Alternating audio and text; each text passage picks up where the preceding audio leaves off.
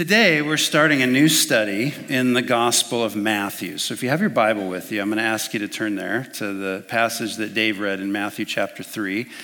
And um, you probably wonder why in the world are we starting Matthew chapter 3 when we're starting a new study in Matthew? And it's because if you were here for Advent, which was the time leading up to Christmas, we spent four weeks in the first two chapters of Matthew. So I've already preached through the first two chapters anticipating that we would somehow, someday, some way finish up, wrap up, put a bow on First Thessalonians, which we did last week. So we're jumping now, parachuting kind of into Matthew chapter 3.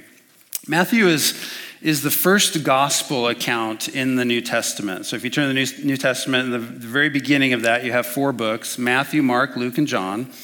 And these are four kind of parallel accounts that have different focuses written by different men, but really telling the same story, telling the story of Jesus and his life and his works, his ministry, his teaching, and eventually his suffering and death and his resurrection. And each of them come about the story in a different way, with a little bit of a different focus and a different purpose. And Matthew's purpose is really to present Jesus in a couple different ways. And what we're going to focus on in Matthew is Jesus, first of all, as the fulfillment of all the Jewish hopes and desires.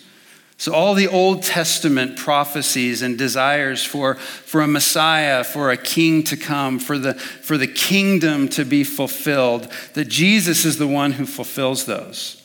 But Matthew also pictures Jesus as a teacher over and over again throughout Matthew, we find these chunks of Jesus teaching, Jesus giving wisdom, Jesus instructing. And Jesus' favorite teaching topic, bar none, was the kingdom of God.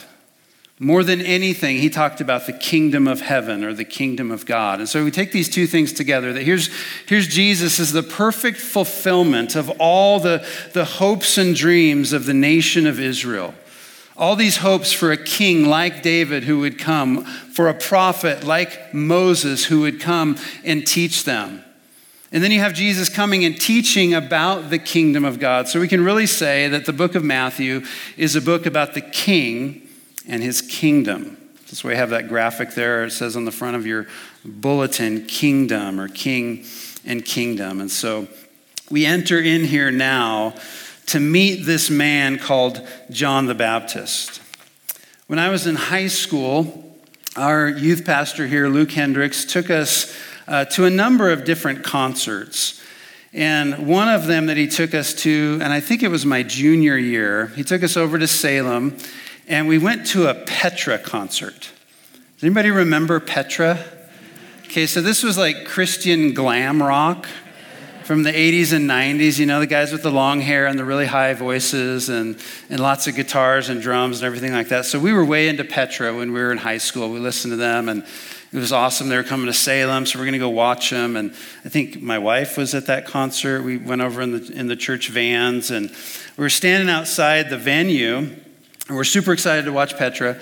And uh, on our tickets, you know, it lists the band name, but before that, it lists the openers of the concert right? The, the, uh, the acts that come before. And we didn't know about any of these groups. And so we're kind of messing around like, who in the world are these people? We've never heard of them and hadn't been to many concerts before, you know, kids from Prineville. And we went in, and the opening act, the first one, I can't remember. But the second one was a group that just blew our socks off. It was a group called the Newsboys.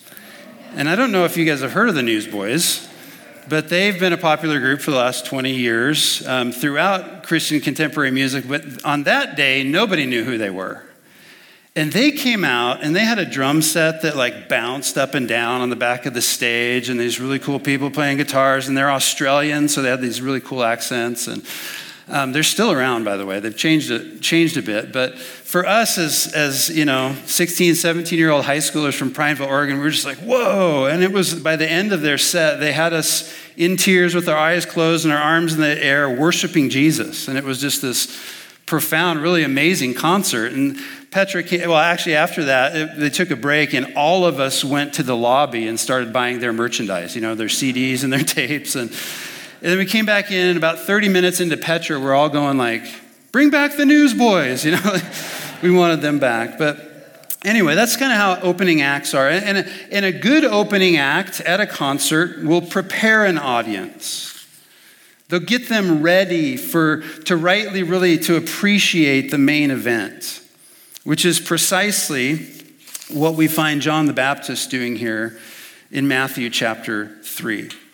And John the Baptist is an interesting character. He's one of my favorite characters in the New Testament. We don't see much of him, but he's really the last Old Testament prophet. John the Baptist is the last Old Testament prophet. Now, when he comes, it tells us that in those days, chapter 3, verse 1, John the Baptist came preaching in the wilderness. And it's telling that here's this prophet, crazy man in camel's hair with a leather strap around his waist, eat, and, and eating weird things like locusts and honey.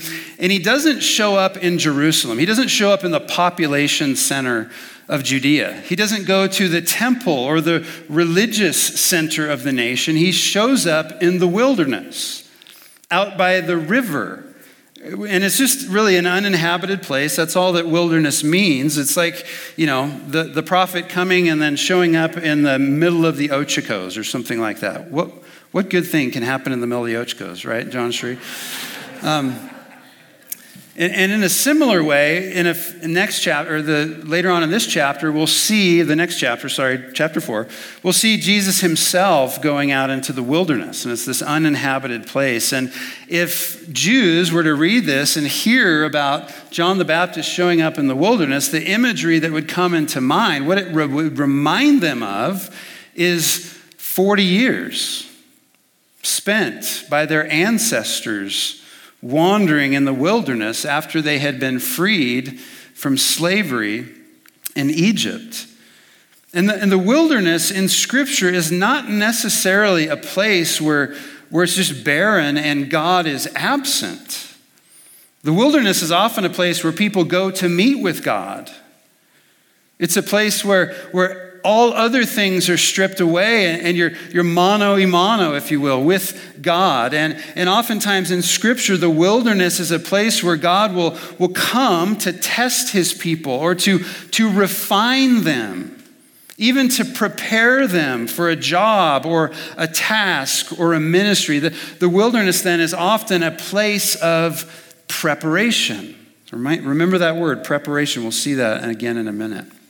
Now, in verse 4, John's appearance is almost the spitting image of one of the greatest Old Testament prophets, Elijah, who himself, we read in 2 Kings 1 8, he wore a garment of hair with a belt of leather about his waist. So, so here's this guy, this crazy man, really, who comes along in the wilderness looking like Elijah. And, and later on, Jesus himself would confirm this connection. You can look in Matthew chapter 11, just a few verses later, starting at verse 9, when Jesus is speaking about John. And he says, Yes, I tell you, John, he is, he is more than a prophet. This is he of whom it is written, Behold, I send my messenger before your face, who will prepare your way before you. For all the prophets in the law prophesied until John, and if you are willing to accept it, this is from the mouth of Jesus, he is Elijah who is to come. Now, speaking of Elijah's coming, Jesus here is referencing a couple of passages from the last Old Testament prophet before John, who was Malachi. So if you turn a few, a few pages to the left, the very last book in the Old Testament, in Malachi chapter 4. This is a well known, highly anticipated closing words, really, of the Old Testament. Malachi chapter 4, verses 5 and 6. Where Malachi writes, Behold, I will send you Elijah the prophet before the great and awesome day of the Lord comes.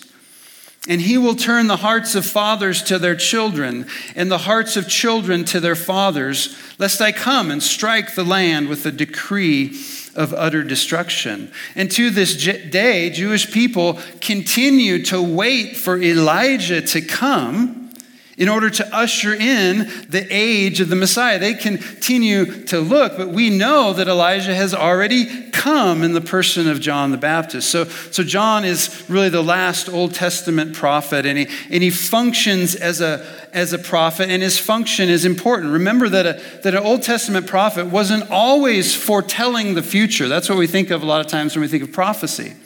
But oftentimes, most of the time, a prophet in the Old Testament was forth telling. In other words, they were speaking forth the word of God. They were speaking for God to the people, calling them back so often to the covenant that God had established with them. And as we'll see in a few moments, Elijah himself fulfilled this very role just as John did, calling the people back to God, even in the face of power, even in the face of powerful governments and, and religious establishments of the day. So, John the Baptist, the last of the Old Testament prophets. Now, John the Baptist's role was that of herald and forerunner. His role is that of herald and forerunner. A herald is someone who proclaims, and John, or preaches, and John came preaching the kingdom, verses 1 and 2. In those days, John the Baptist came preaching in the wilderness of Judea. And here's what he said Repent, for the kingdom of heaven is at hand. So, John was really the first herald of the good news of the gospel. And gospel is just another word for good news, but he was coming and proclaiming that God's very kingdom had come. Now, when the Bible speaks of the kingdom of God, it's not talking about a place like the Republic of Prineville or the United Kingdom or you know any other of the kingdoms or states or nations that are in the world in their geographic location. It's not limited to a place. Oftentimes when we think of the kingdom of heaven or the kingdom of God, we think of a place up in the sky, the great beyond, somewhere else and other. It's a place where God is king. But really, in the, in the Bible, when it talks about the kingdom of God, it's talking about God's rule, his reign, where his will is done and people freely submit to his rule, his effective rule. So it's a, it's a dynamic and an active reality, not just a, a static, substantive place. In other words, to say the kingdom of heaven or the kingdom of God is the same as saying the rule of God, the place where God is in charge. And so the kingdom of God is anywhere that God is ruling, anywhere where the king is present and active. So for John to say that the kingdom or the rule of heaven is at hand, doesn't mean that it's that it's come but it's not quite here yet. It's not he's not saying it's at hand or it's coming tomorrow or it's coming next month or in 40 years or a thousand years. To say something is at hand is to say it's close by like my phone is at hand. Here it is. It's in my hand. I can reach out and touch it. I can grab it. To be at hand is to be as close as the person who's right next to you so to be at hand is here. It's not about to happen, it's already present. And here John comes on the scene saying, Repent because the kingdom of heaven is here. It's at hand. You can reach out and touch it. This is a big deal. Now, in the fourth gospel, which is the Gospel of John, chapter 1, the writer, who is the Apostle John, not John the Baptist, says this about John the Baptist in John chapter 1, verses 6 through 8. He says, There was a man sent from God whose name was John, speaking of John the Baptist. Says, He came as a witness to bear witness about the light that all might believe through him. He was not the light, but came to bear witness about the light. And as we know, the light is Jesus. But, but John himself comes to bear witness, to point to that light, to speak about that light, to be a herald telling about who and what that light is. So, so if John came on the one hand, heralding, telling, preaching the nearness of God's rule, and on the other hand, he came, as John says, bearing witness to Jesus, then it stands to reason that the witness that he bore was that Jesus himself was the coming king. The king who had come and whose kingdom was right here, right now. And so here's his message get ready for the coming king because he is now here among you.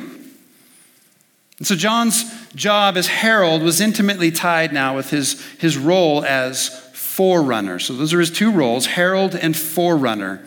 And as forerunner, he comes to prepare a people. This is exactly how Matthew describes his role in verse 3 says, For this is he who was spoken of by the prophet Isaiah when he said, The voice of one crying in the wilderness, Prepare the way of the Lord, make his paths straight.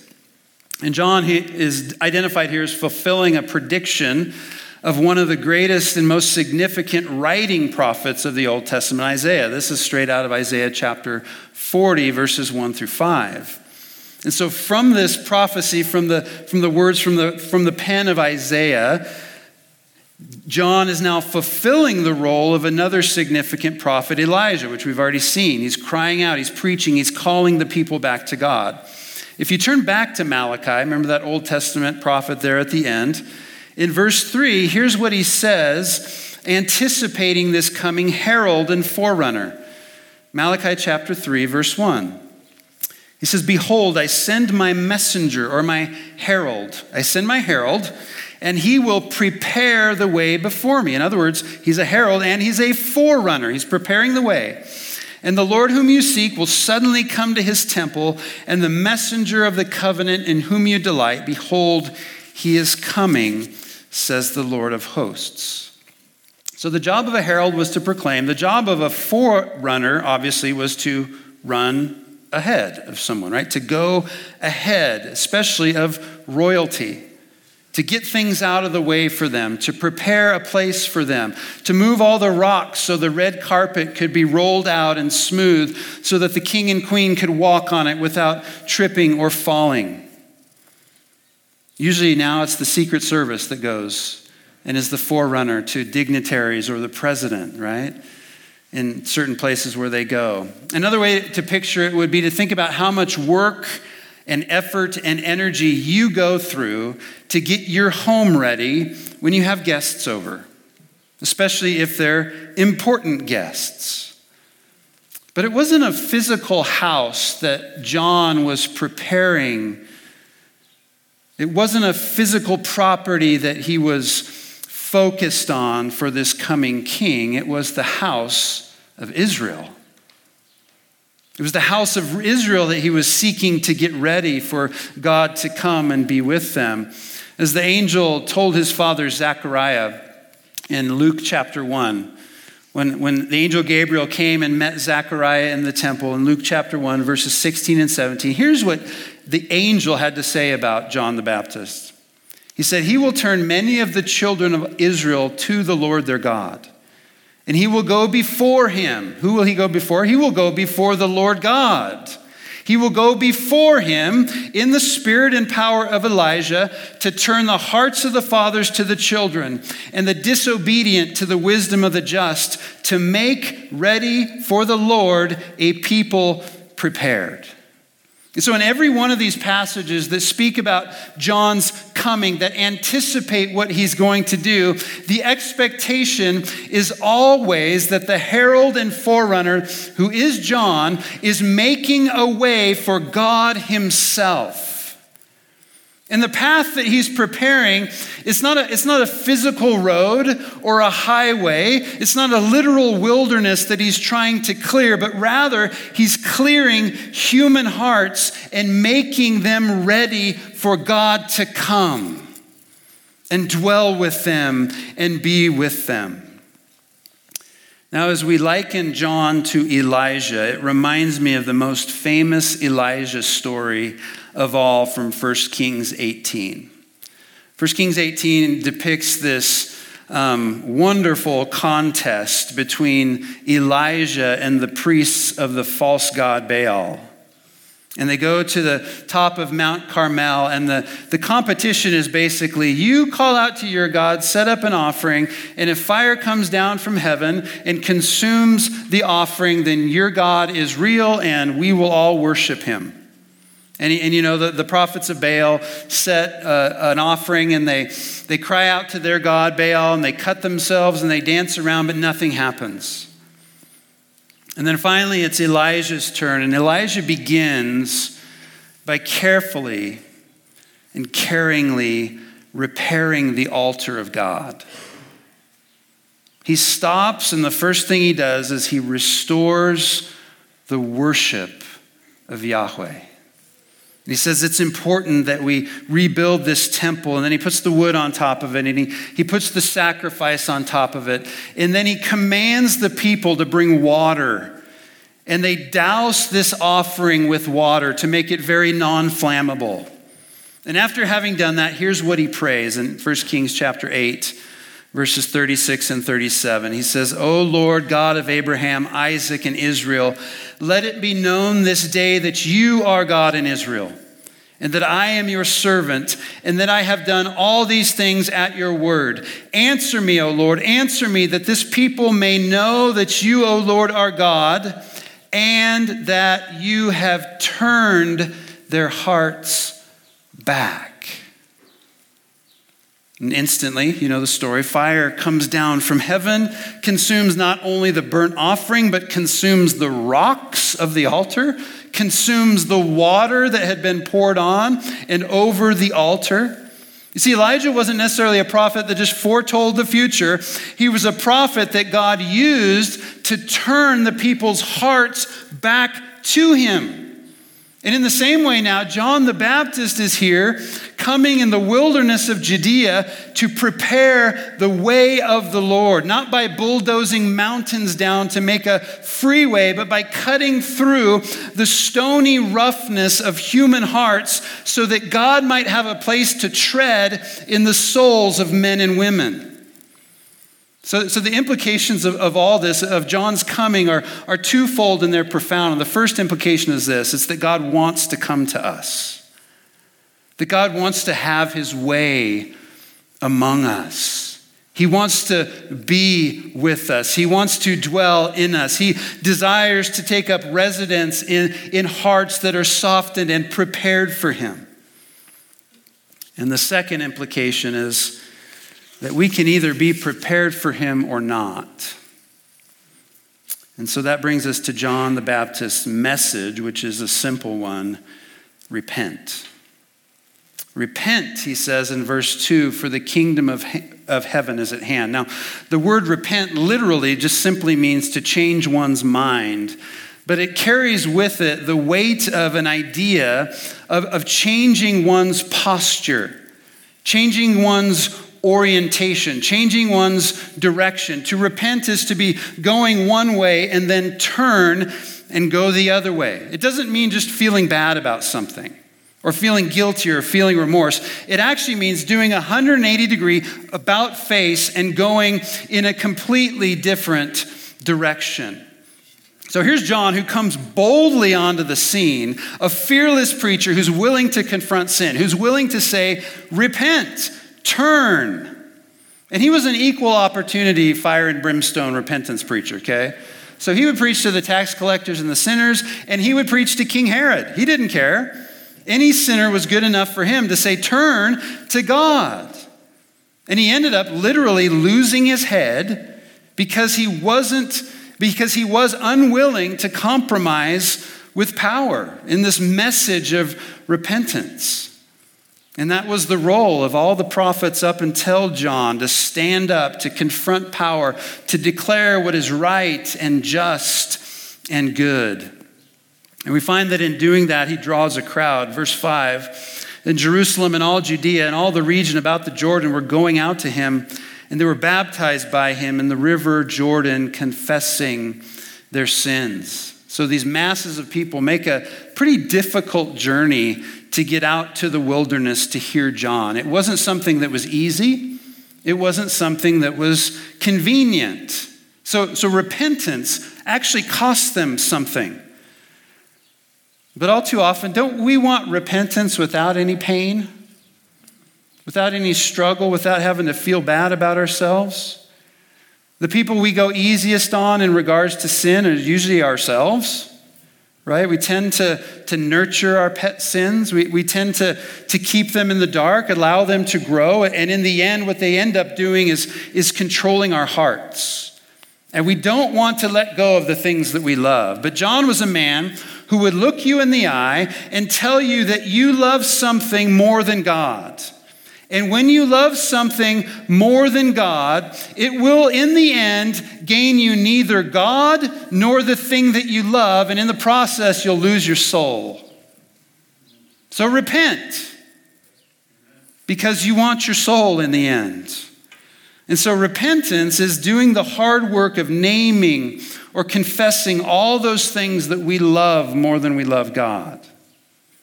And I can't name them for you. That's a work you have to do. But the, the work of repentance is to name them, to confess them, and then to turn from them and count God as more worthy than all of it. So the question for us today is Are you ready? Are you ready for Jesus? Are you ready for the King who has come and whose kingdom is here and it's real? Because as we walk through the book of Matthew, Jesus is going to confront you over and over and over again with who he is and what he requires of us. He's going to call us to himself over and over again. And so today, the message is no different for us than it was for the Israelites 2,000 years ago. Repent, for the kingdom of heaven is at hand. And the question is the same Is your heart prepared and ready for the king? Because repentance is an option.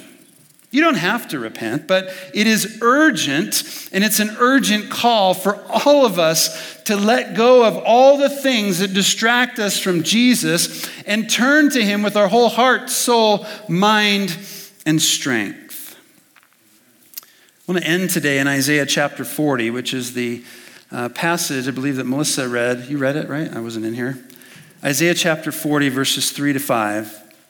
And this is the passage that Matthew quotes in verse 3, but I want to pay attention closely to it before we close here and draw a couple things out of it. Isaiah 40, 3 through 5. It says, A voice cries, In the wilderness, prepare the way of the Lord, make straight in the desert a highway for our God. Every valley shall be lifted up, every mountain and high place and hill will be made low. The uneven ground shall become level, and the rough places a plain. And the glory of the Lord shall be revealed, and all flesh shall see it together, for the mouth of the Lord has spoken. Consider your own heart this morning. Perhaps your heart is what Isaiah would call uneven ground or a rough place. Maybe it's gritty, bitter, hardened. Maybe your heart is stuck tight in devotion to your chosen sin. And the only way that you can prepare your heart for the king is to confess that to God. God, my heart is hard and rocky and stony, and I love a lot of things more than I love you. God, would you please make yourself more beautiful than my sin could ever be?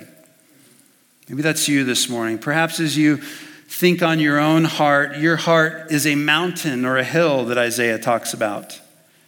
In other words, you think pretty highly of yourself. Your heart is full of pride or self confidence or self righteousness or assurance. And maybe you look at other people and you look at them from above with pity or maybe look at them with condemnation or judgment because they're not quite like you. They don't quite have it together like you do. And the only way that you can prepare your heart for the king is to make yourself low before God does it for you. Because he will humble the prideful. And, and to confess your pride and your, your haughtiness and, and your, your arrogance of heart and to humble yourself before the coming king takes confession and repentance. Is that you? Are you a mountain or a hill and you need to humble yourself? Finally, your heart might be what Isaiah calls a valley. You refuse to approach God because you just simply know that you're unworthy. You're broken. Maybe you've been abused, used, shamed, hurt Maybe you live in confusion or despair or angst, wondering even why you're alive or why in the world you should go on living. Surely you think to yourself, God could never use me, God could never even love me. And if this is you, the only way that you can prepare your heart for the king is simply to allow him to love you to allow His love to define you, not all the things that you've done or that have happened to you.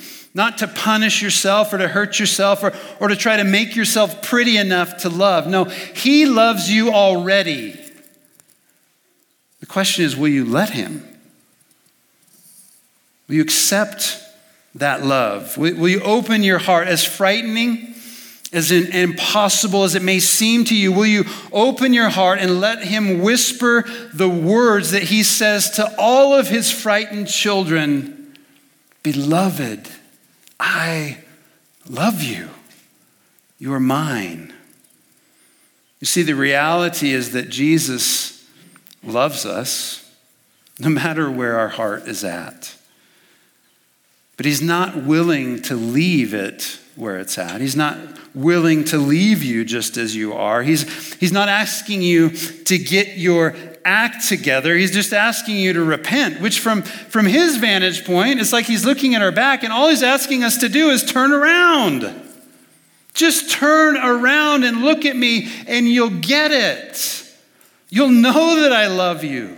You know that I have the best for you. You'll know that I'm more worthy of anything. And you'll know when you turn that it's been me drawing you with cords of love the entire time. Because it's God's kindness that leads us to repentance. Will you pray with me? Our great and kind and loving God, you have pulled us and drawn us and turned us and shaped us at every turn of the road. And, and I would confess for myself and for all of us that so often we continue to turn the other way and go after things that are not worthy, that are not beautiful, that do not even compare with you. And so, Jesus, we ask you to forgive us. We ask that you would do the work in our hearts of softening, even do the work of helping us to turn and repent and come to you, Lord. Would you make us a people prepared, a people ready? For the rule of King Jesus. Pray all these things for his glory and in his name. Amen.